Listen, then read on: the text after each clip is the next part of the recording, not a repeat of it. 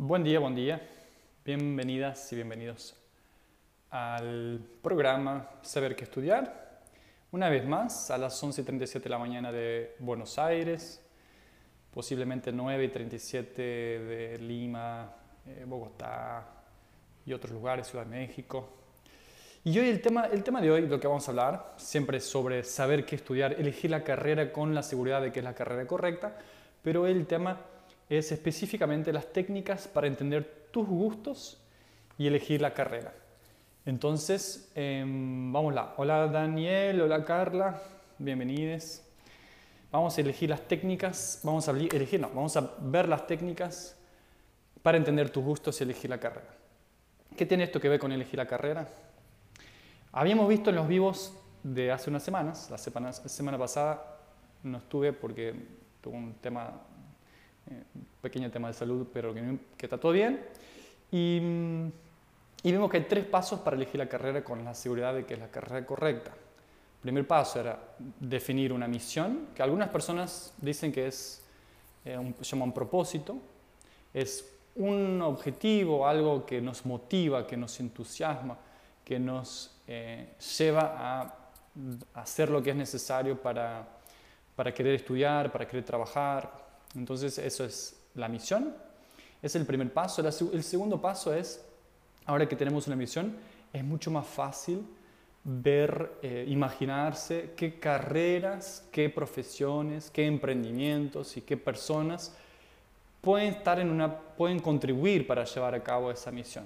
Y esas son posibles profesiones que vamos a elegir, son profesiones candidatas. Es la etapa en que vamos a hacer investigación de campo, entrevistar profesionales, saber si realmente esas profesiones son aptas para llevar a cabo nuestro propósito, nuestra misión. Entonces el segundo paso, que son las profesiones. Y el tercer paso es donde vamos efectivamente a elegir la carrera y ahí posiblemente ese es el paso también de resolver algunos miedos, algunas dudas que pueden tener que ver con falta de conocimiento sobre la carrera o falta de conocimiento sobre la profesión o puede tener que ver con una cuestión de mentalidad. Entonces es el, punto en que tomamos una decisión para que sea la decisión segura y con la seguridad de que es la carrera correcta. Entonces esos tres pasos son los tres pasos para elegir la carrera con seguridad, basados en algo que queremos, que realmente nos importa y, es, y, tenemos un porqué para elegir la carrera. Siempre que tenemos una razón, un motivo fuerte para, para tomar una decisión, esa decisión es más fuerte. ¿no? Y es un motivo propio, no es un motivo que compramos de otras personas. Es nuestra, nuestras propias razones. Bien. Ahora, la primera parte de, ese primer paso, que es la misión, es difícil de, determinar, de definir una misión. Principalmente para los estudiantes, principalmente para personas que están arrancando en la vida. No es normal que, que tengan muy claro lo que quieran hacer o qué es importante para ellas, qué tipo de propósito podrían tener. Y ahí es donde tenemos que hacer un trabajo de autoconocimiento que tiene dos pilares, también sabemos. Una, un pilar es hacerse determinadas preguntas, cuestionarse, dedicar el tiempo y la energía para pensar sobre el tema. Muchas veces se elige la carrera así como si fuera colocar una moneda en una máquina y que venga el resultado, que se nos entregue el resultado en una bandeja, en un test vocacional. Queremos las cosas rápidas, inmediatas, porque bueno, yo también quisiera que fuera así, pero si normalmente cuando el resultado es inmediato y cuando nos entregan el resultado en una bandeja, normalmente es, porque dependemos que otra persona se, no, se, no los entregue, no nos entregue ese resultado en una bandeja. Es la diferencia entre saber pescar o, comprar el pescado ya pescado, ¿no? el pez más ya pescado. Entonces, la idea del curso de saber qué estudiar es que justamente la seguridad de elegir la carrera correcta viene del hecho de que somos nosotros que elegimos la carrera, que entendemos el proceso, sabemos pescar. El pescado no es, no nos entregan el pescado ya pescado, nosotros sabemos pescar. Entonces, em, para eso necesitamos dedicarle tiempo y energía, capaz que tarda un poco más de tiempo, que solamente es un test vocacional, pero después es mucho más segura la decisión y podemos usar esa, esa inteligencia para elegir la carrera y después para elegir el trabajo y de ahí estar encaminados y orientados en el largo plazo. ¿Cómo hacemos para elegir una, una misión, un propósito? Necesitamos entender, hacer las preguntas correctas, eso es una parte importante, y la otra es entender qué sentimos con relación a esas preguntas. Todo el tiempo, mentalmente, nosotros estamos siempre evaluando escenarios mentalmente, creando escenarios en nuestra cabeza y si eso es de una forma inconsciente, por lo general hacemos eso de una forma inconsciente. Entonces estamos siempre comparando escenarios en nuestra cabeza y la forma como los vamos tomando decisiones muchas veces es cómo nos sentimos con relación a un escenario que generamos en la cabeza o no. Por ejemplo, consciente o inconscientemente, creamos el escenario de salir con los amigos o quedarnos en casa a trabajar y vemos y hay una respuesta de cómo nos sentimos ante un escenario, otro escenario, normalmente alguna cosa acá en el pecho, tipo, ah, no tengo que salir, no aguanto más estar acá en casa estudiando, o unas ganas muy grandes, tipo algún entusiasmo de salir con los amigos, y esa forma como nos sentimos normalmente es lo que decide.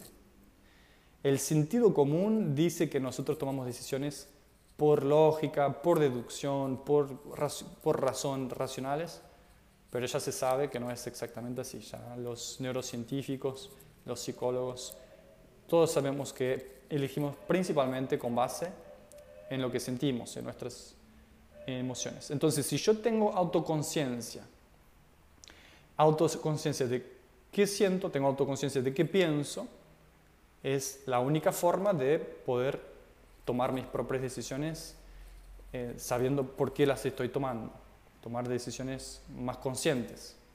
Es como uno, eh, eh, cuando miramos a una persona desde afuera, otra persona, es más fácil criticarla, es más fácil ver que está haciendo errado y que está haciendo correcto, porque es más fácil tener conciencia de lo que está afuera. ¿no? Es mucho más difícil darse cuenta de sí mismo, de, darse cuenta de sus propios problemas. Es mucho más difícil eh, darse cuenta de sus propias dificultades. Entonces, lo que, estoy hablando, lo que estamos hablando acá, lo que estoy hablando, lo que estoy contando, es sobre tener autoconciencia para entender qué quieren, qué, cómo definir su propósito, cómo definir su, eh, misión. Esa autoconciencia es tener la capacidad de mirarse, observarse como si observasen desde afuera, como si estuviesen observando otra persona, porque todo resulta más claro, más claro qué se siente, qué sienten, qué desean, qué miedos tienen y por qué tienen esos miedos. Y eso es, esa capacidad de observarse es lo que les va a permitir que cuando se preguntan, hacen esas preguntas sobre qué quieren y qué desean, surja alguna respuesta. En, dentro de esos escenarios mentales surgen respuestas porque sienten esos gustos, esos deseos y además pueden distinguir cómo se sienten. Se sienten mejor, se sienten peor, si uno es mejor que el otro, si uno es peor que el otro.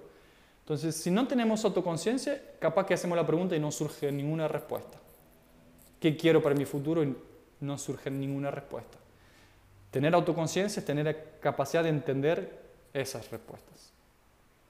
Posiblemente una persona sin autoconciencia piensa que nada le gusta cuando en verdad lo que le pasa es que no tiene conciencia de lo que, lo que le gusta, lo que le importa. Y, hay una razón para eso. Por lo general, todas las criaturas, todos los niños más chiquitos, no tienen dudas sobre lo que les gusta, son más espontáneos. Ah, esto me gusta, van, miran algo que les gusta y corren atrás. La confusión sobre si qué, nos gusta, qué, qué, nos importa, empieza a surgir un poco más tarde. Y no hay ningún misterio en eso. ¿Por qué dejamos de saber que nos gusta?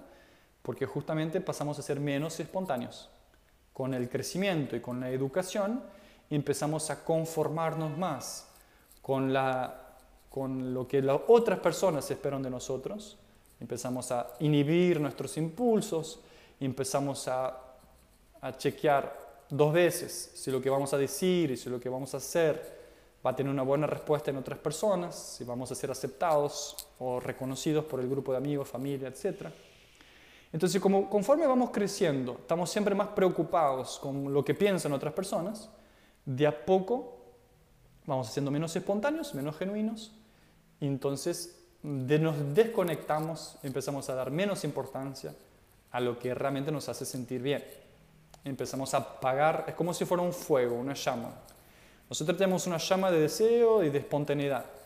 Y por tema de educación, por, tema de conformarnos al grupo, que es normal y es, a veces, y es necesario, vamos apagando esa llama. De tal forma que algunas veces algunas personas dejan de sentirla y dejan de saber lo que quieren.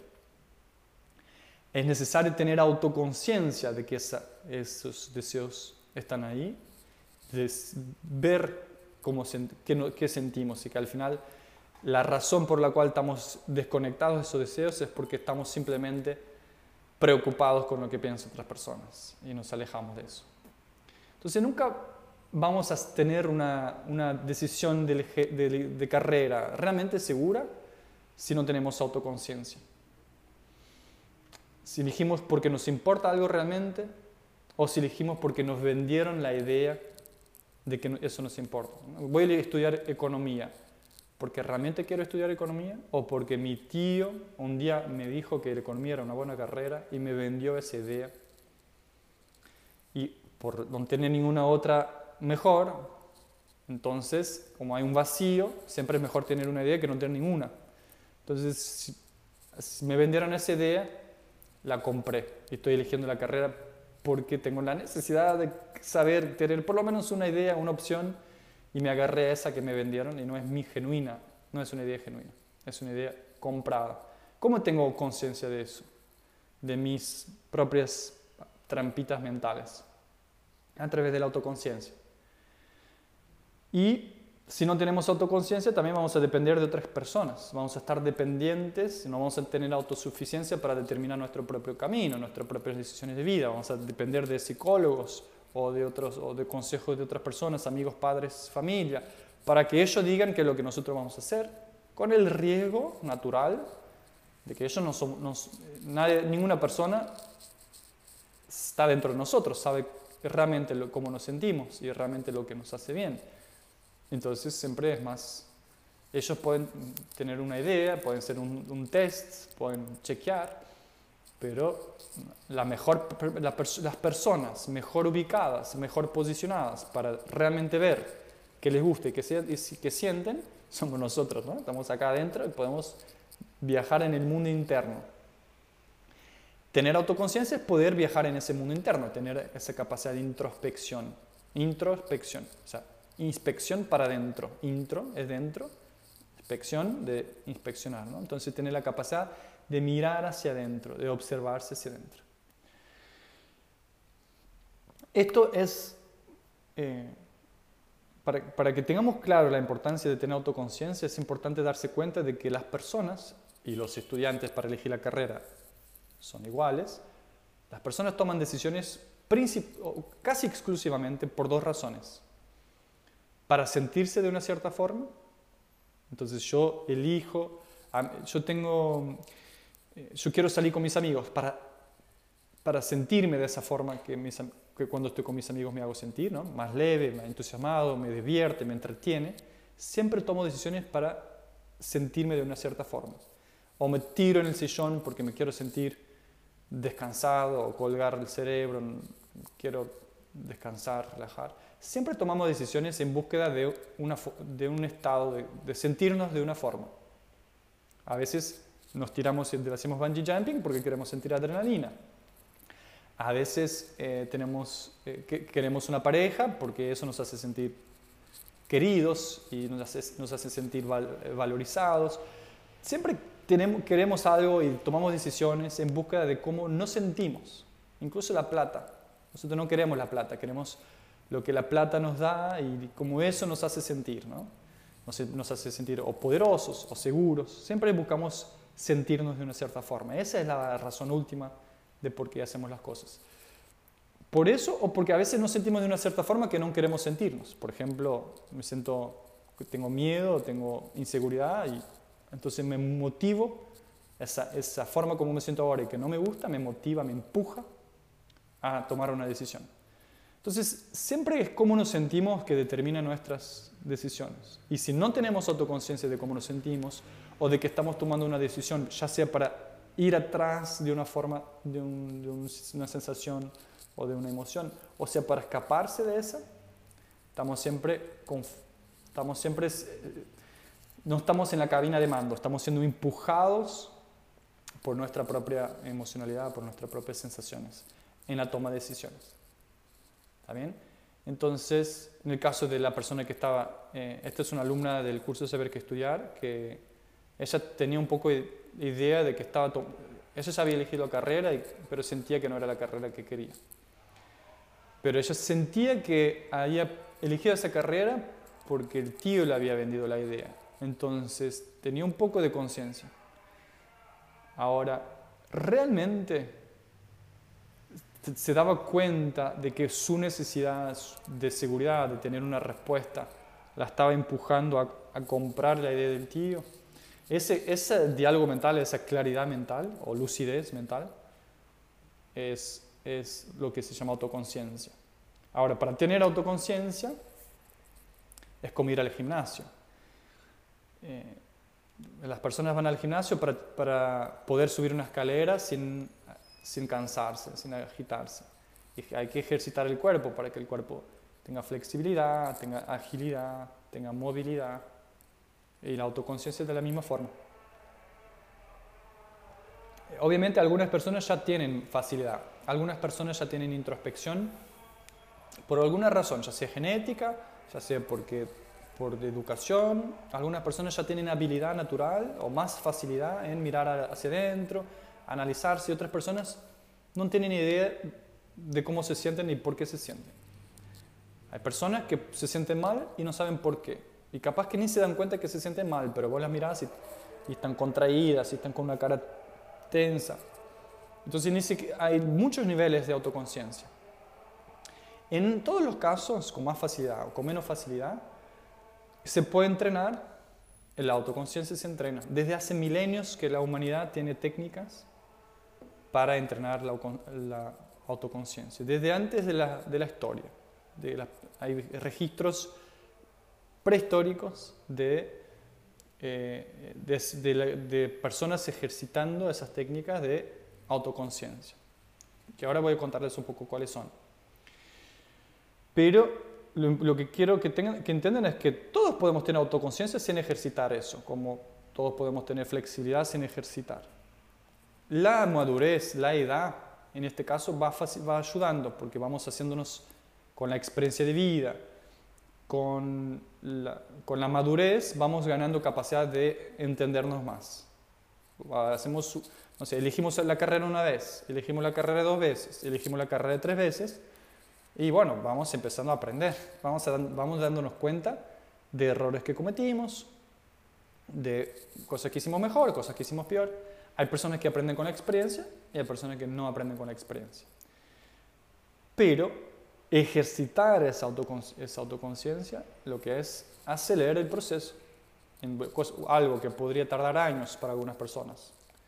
otras personas nunca aprenden con la experiencia, entonces no van a lograrlo nunca o muy difícilmente.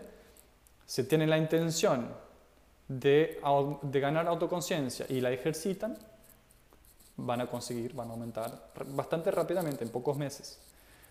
Entonces, todo lo que hagamos de una forma con intención y, con, repetidamente, o sea, con, práctica, se mejora. Pero es importante las dos cosas, es importante la intención y importante la práctica. Si fuera solo la práctica lo importante, los taxistas, todos los taxistas serían pilotos de Fórmula 1, serían grandes pilotos. Ellos no tienen la intención de pilotar más rápido y de una forma más eficiente. Pero pilotan un montón. No, no, alcanza. Para, para ir mejorando, para ir puliendo y siempre haciendo algo mejor, es, necesario no solo practicar, sino tener la intención de mejorar. Entonces, para eh, entrenar la autoconciencia es lo mismo. Yo tengo que sentarme a practicar, hacer las técnicas, con la intención de cada vez ser más autoconsciente. Y así podemos, ganar, podemos eh, en pocos meses, en tres meses, de una, tres meses no creo que sea tanto. O sea, si vamos a aprender a, a surfear o vamos a aprender a andar en skates o aprender a tocar guitarra, tres meses es muy poco. muy poco. Y esto es, para esto, tres meses ya se generan muchos resultados con una práctica regular. Entonces, ¿cuáles son las dos, dos principales cosas que vamos a necesitar de, entender la autoconciencia? Primero, uno ya, dice, ya dije, ¿qué es lo que sentís a cada instante? Vos te acercás a una persona que te gusta. te, cuando te sentás ahí, cuando te sentás ahí, no. Cuando te parás ahí delante de una persona que te gusta, normalmente todo se pone medio negro y perdés la conciencia de cómo estás. El corazón acelerado, la respiración corta. Puede ser también delante del público, cuando hablas en público. Situaciones en que nos sentimos estresados o nos sentimos nerviosos, nuestra lucidez baja. Pero lo interesante es tener la capacidad de percibir todo el tiempo cómo nos sentimos. Cuando estamos en esa situación estresante, cuando estamos eh, caminando por la calle solamente, cuando estamos en una situación placentera. Sentir, eh, saber cómo nos sentimos es importante. Hay personas que no saben cómo se sienten. Ya vimos, eh, es así, no, no tienen autoconciencia, como no tienen ese músculo desarrollado. Punto número uno es cómo me siento. Pero el segundo punto es por qué me siento de esa forma. Entonces entender si estoy, de repente estoy nervioso y tenso y no hay una razón aparente para eso, no hay ningún motivo aparente, entonces no, controlo ese, mi estado, ¿no? no sé por qué me siento así. ¿Será que estoy nervioso? ¿Por qué? Porque no sé qué quiero estudiar, porque mis, viejos me presionan, porque no me siento, o sea, las personas en mi entorno me hacen sentir mal y yo ni me doy cuenta que es, es un ambiente que me hace mal. No sé, puede haber muchas razones. Ganar la conciencia, entender el motivo por qué me siento de esa forma, me da poder para modificarlo pues me da el poder de, en el caso de elegir la carrera, me da el poder de saber, bueno, esto me está empujando a elegir mal o me está empujando a no elegir, va a influenciar en nuestra decisión seguramente, la forma como nos sentimos. Entonces yo necesito saber cómo me siento y necesito saber por qué me siento de esa forma. Entonces son dos, dos partes importantes de saber cómo, cómo y por qué. un, aprendizaje, un, aprendizaje, importante para elegir la carrera es, entender que los deseos, aquello que nosotros queremos, nuestras aspiraciones, se manifiestan, o sea, los deseos son básicamente emociones. Nosotros vimos en otro vivo, ahora no voy a profundizar eso, pero que las motivaciones humanas, hay grandes categorías de motivaciones humanas y que ya están más o menos definidas por los psicólogos. Entonces no es, no es tan misterioso qué es lo que motiva a las personas, qué es lo que motiva a un estudiante a querer estudiar una carrera u otra carrera. Eso más o menos está estudiado y si ustedes estudian esas, esas categorías, eh, hay unas ocho categorías, eh, perdón, hay unas ocho subcategorías y, hay dos categorías principales. Las dos categorías principales son las necesidades puedo decir necesidad por carencia, aquello que si no hacemos nos empieza a faltar y nos empezamos a sentir mal por eso. Una de ellas, por ejemplo, es la seguridad. Nosotros necesitamos sentirnos seguros físicamente, tener un lugar para estar y sentirnos seguros, necesitamos tener eh, estabilidad y seguridad económica, saber que vamos a tener un sueldo y vamos a poder vivir bien. Entonces, si no tenemos esa seguridad, nos, nos, nos sentimos mal, se empieza si pensamos que nos vamos a morir de hambre si elegimos una carrera, nos vamos, no vamos a estar bien. Y capaz que eso nos va a motivar a hacer, por ejemplo, un cambio de carrera. Entonces, eso es una gran categoría. Son, hay varios tipos de esas necesidades por carencia. Y la otra categoría son los deseos de crecimiento, que son totalmente diferentes de las necesidades por carencia. Los deseos son más aspiracionales. Es algo que vamos atrás y cada vez queremos más. Mientras que las necesidades Conforme las vamos satisfaciendo van desapareciendo, los deseos conforme los vamos satisfaciendo van creciendo más. Entonces son más interesantes porque no terminan nunca. Bueno, lo importante es entender que tanto estas necesidades como estos deseos son emociones, son, son cosas que se, se manifiestan como emociones. ¿Y cómo uno sabe cómo se siente? La primera habilidad importante para saber cómo nos sentimos es la conciencia corporal. A veces nos olvidamos, pero estamos dentro de un cuerpo y las emociones se manifiestan en el cuerpo. Lugares, ¿Cuáles son los lugares típicos en que se sienten las emociones. Todos ya, pasamos por eso. La boca del estómago, ¿no? Cuando sentimos para bien y para mal. Cuando estamos enamorados, sentimos en la boca del estómago, sentimos mariposas. Esa una sensación leve en la boca del estómago que nos hace bien. Cuando estamos estresados, sentimos como un aprieto en la boca del estómago. se siente mal, un peso acá. También en la garganta. También sentimos en la región del corazón, que también se aprieta, como capaz que está latiendo más fuerte para bien o para mal, las, emociones, el entusiasmo, la adrenalina, la alegría, la paz, todo eso se siente en el cuerpo. Si yo tengo mucha sensibilidad en mi cuerpo, no solo de la piel hacia afuera, solo la parte de afuera del cuerpo, también adentro del cuerpo, entonces voy a percibir más cómo me siento, voy a distinguir mejor las emociones, las sensaciones. Y ahí voy a aprender mucho que no hay solo sentirse bien o sentirse mal. Dentro de sentirse bien hay toda una gran categoría de sensaciones positivas. Ah, ya mencioné algunas. No es lo mismo sentirse querido, que es una cosa buena, con sentir adrenalina o con sentir paz o con sentir excitación o, sentir, eh, sentirse vivo.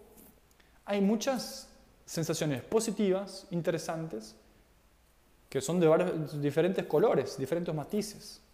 ¿Y cómo uno aprende a distinguir, a tener más conciencia de esas sensaciones? Con autoconciencia.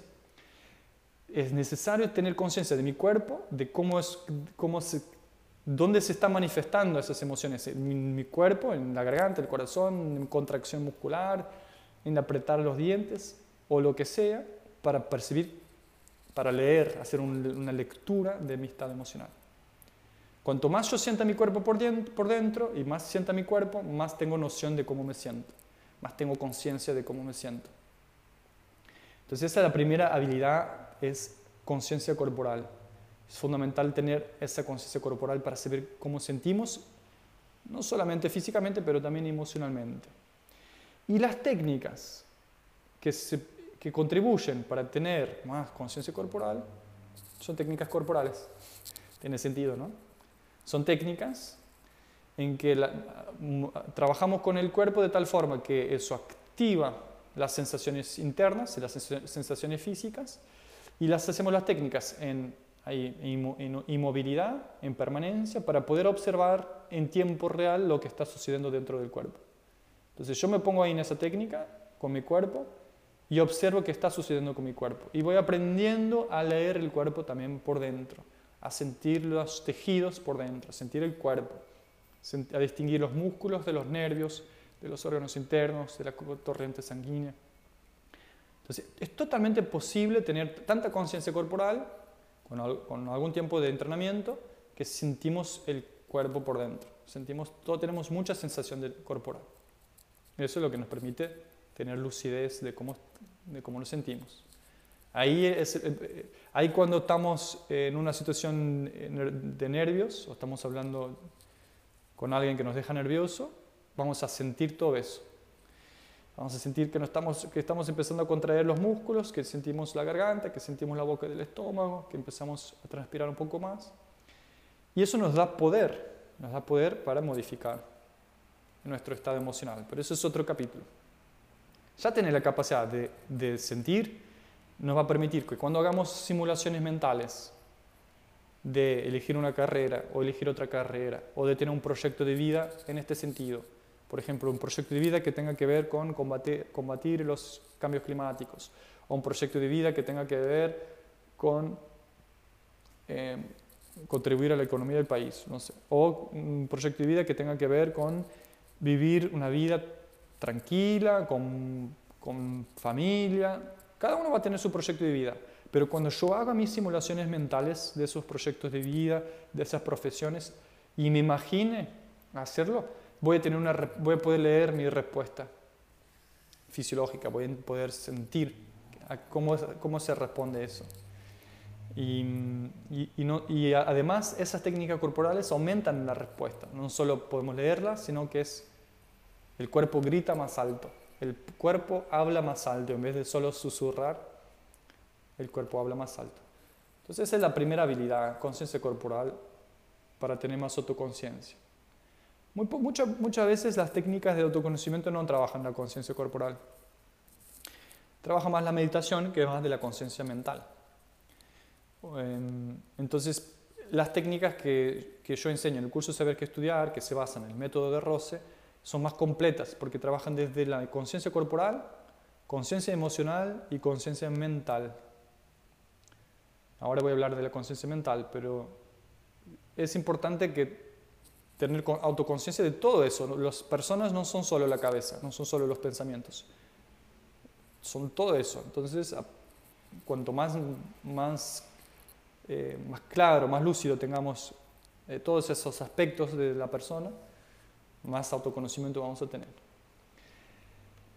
La segunda habilidad importante es tener esa autoconciencia de lo que pensamos. Además de la, conciencia, bueno, la conciencia corporal nos da también conciencia de las emociones, conciencia emocional. Las técnicas respiratorias van a, van a ayudarnos, van a enseñarnos a administrar y a gestionar, a regular nuestro estado emocional. Y todo lo que manoseamos eh, tenemos, conocemos mejor. No sé, tengo acá mi barbijo, por casualidad. Yo puedo simplemente mirar el barbijo, pero si además de mirar el barbijo lo manuseo, lo uso, lo toco, lo modifico, voy a tener más conocimiento sobre el barbijo. Y las emociones es de la misma forma. ¿Okay? yo puedo sentir las emociones porque tengo más conciencia corporal. Pero si además de eso utilizo las técnicas respiratorias para manusearlas, para modificar mi estado emocional, para regular, ya sea para excitar, para calmar, para aquietar, em, para aquietar los nervios, el estrés, o para, subir, para eh, excitarse más o entusiasmarse más cuando estoy un poco más para abajo. Esa capacidad de manusear mis propias emociones hacen que las conozca mejor. Entonces también las técnicas respiratorias van a dar más conciencia emocional. Y la siguiente habilidad importante en tener es la autoconciencia de lo que pensamos. A todos nos pasa que vamos caminando por la calle y ni sabemos lo que estamos pensando. La cabeza es, piensa sola. Nosotros no somos la mente. La mente es un organismo que piensa solo, todo el tiempo está pensando, recordando. A veces de repente no sabemos por qué estoy pensando esto. No se sabe, la cabeza fue sola, divagó y va sola a pensar en las cosas que piensa. Entonces la, cabeza es principalmente es anárquica, decide por ella misma lo que va a pensar, esa es la mente.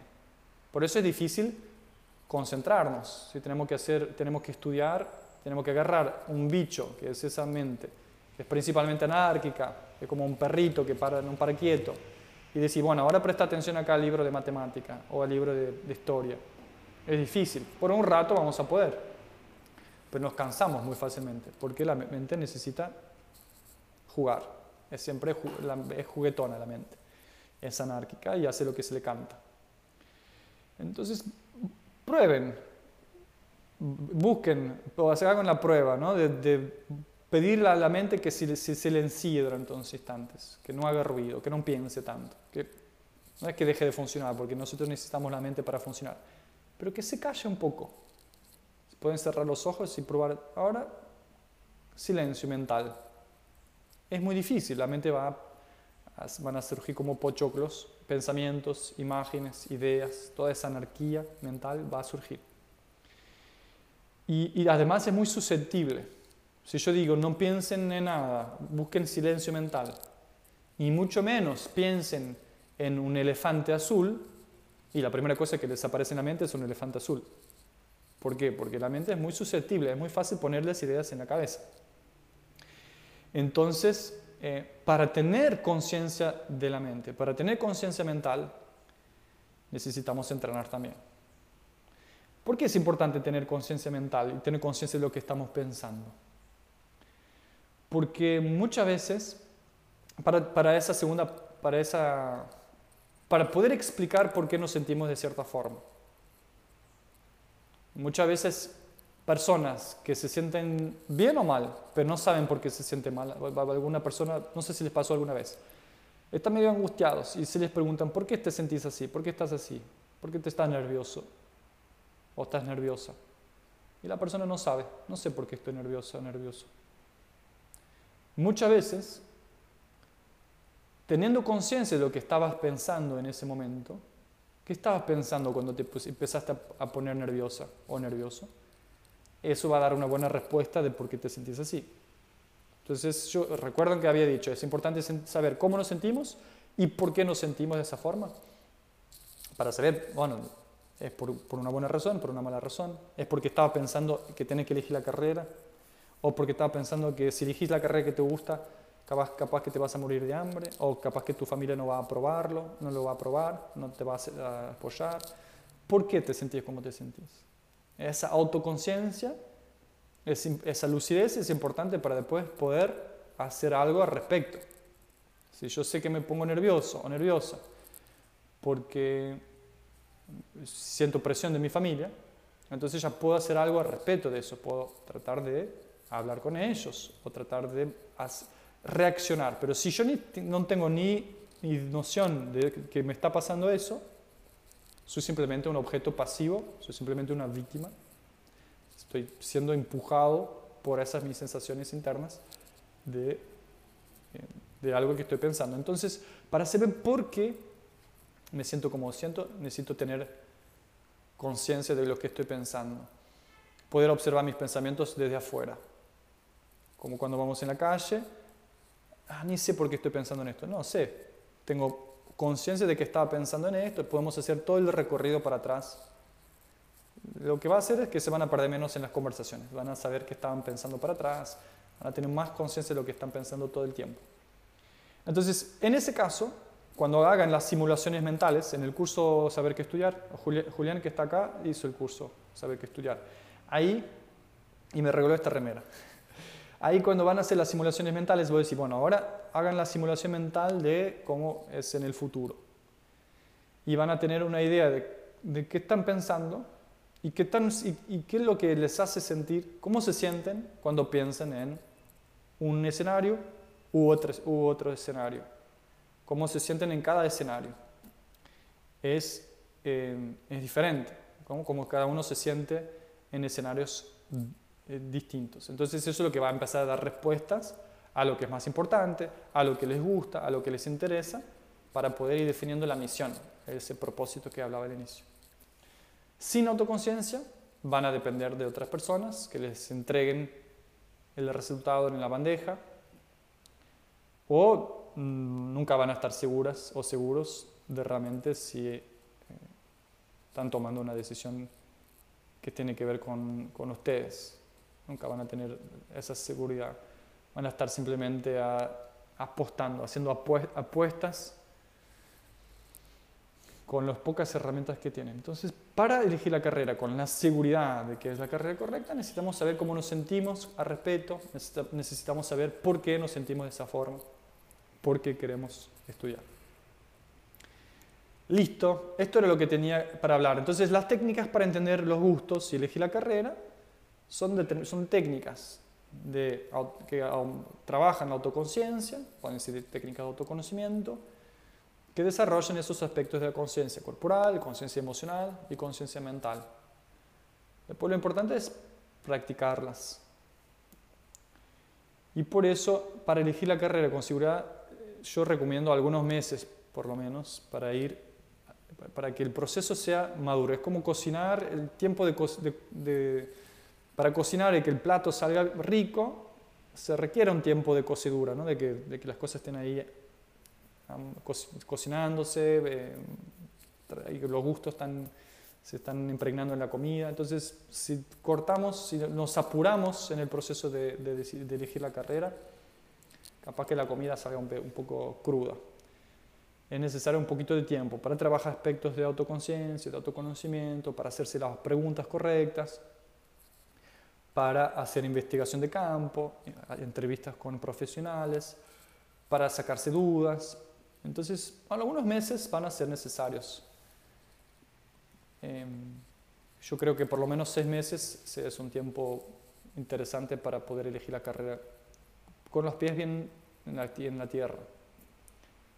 Muy bien, era esto que tenía para contarles sobre las técnicas de autoconciencia, sobre autoconciencia. El jueves a las 11.37 de la mañana de Buenos Aires vamos a estar acá otra vez, así que me despido y vamos a seguir hablando sobre las estrategias para elegir la carrera con la seguridad de que es la carrera correcta. Chao. Besos a todos.